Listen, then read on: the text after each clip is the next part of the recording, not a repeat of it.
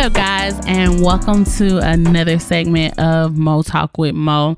Uh, as we get into May, uh, the first holiday or first official holiday of the month is Mother's Day, and I just want to kind of shed some light on gifts that you should definitely be trying to get your mom, wife, girlfriend, sister, any woman that is special to you that you value and you want to get some gifts. Um, we're definitely gonna give you some pointers about that. So with with that being said, Mother's Day is that kind of holiday in between like your birthday and Christmas where we actually get extra little gifts. So, um few thing few pointers for everyone out there.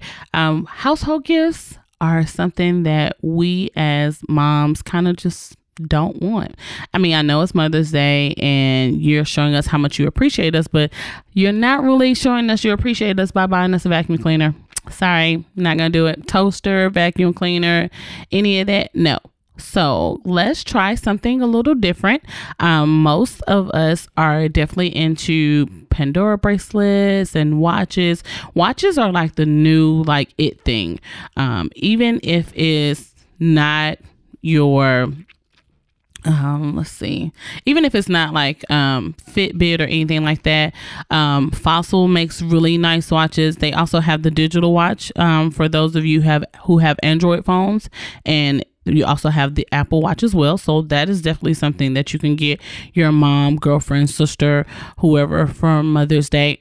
We always like spa treatments. Spa treatments are like the in thing. They're, they never go out of style. Trust me when I say every woman loves a spa day. And please if you're gonna really like put some thought into it look at the menu and what they offer. Certain places have different packages where you can kind of group together one or two things. You get some hot stones here you get a massage here you can get facial scrubs so many other things. So don't X out the spa day. Uh, in addition to that, uh, we like brunch we like mimosas. So definitely if you want to add some a little special touch on it, try brunch on Sunday morning and then gifts or dinner Sunday evening. Keep in mind everywhere you go is going to be packed.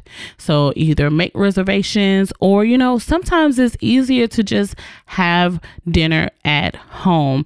But uh, aside from that, we always like flowers, but make sure you spend an extra or put an extra special touch on Mother's Day. Like I said, you're you just came off of Valentine's Day, you just came off of Christmas. This just gives you an extra little chance to give your someone special, um, mother, girlfriend, sister, whoever, um, just something to let you let them know that you appreciate them, and just something that they actually can relate to or may have been talking about or something that they may w- really be able to use for them. All right.